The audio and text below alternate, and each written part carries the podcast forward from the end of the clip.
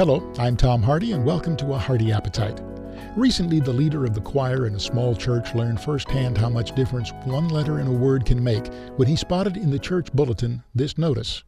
The choir director invites any members of the congregation who enjoy sinning to join the choir. In the culinary world, one letter can also make a big difference. Take, for example, the distinction between macaroon and macaron.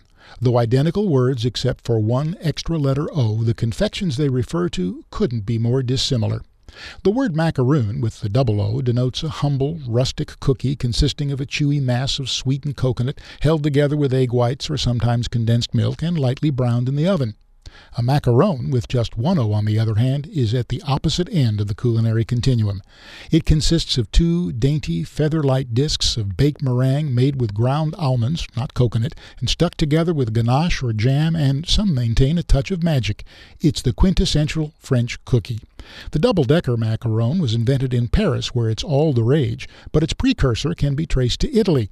Some say the cookies originated in an Italian monastery and were modeled after the monks' belly buttons.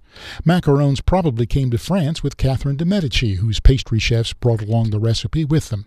But they were not Parisian macarons, just simple almond meringue cookies with no special flavors or filling. It wasn't until the early 20th century that a chef at Paris's famed Ladurée pastry shop had the bright idea to take two of the cookies and sandwich them together with ganache. Today, Ladurée sells upwards of 15,000 macarons a day.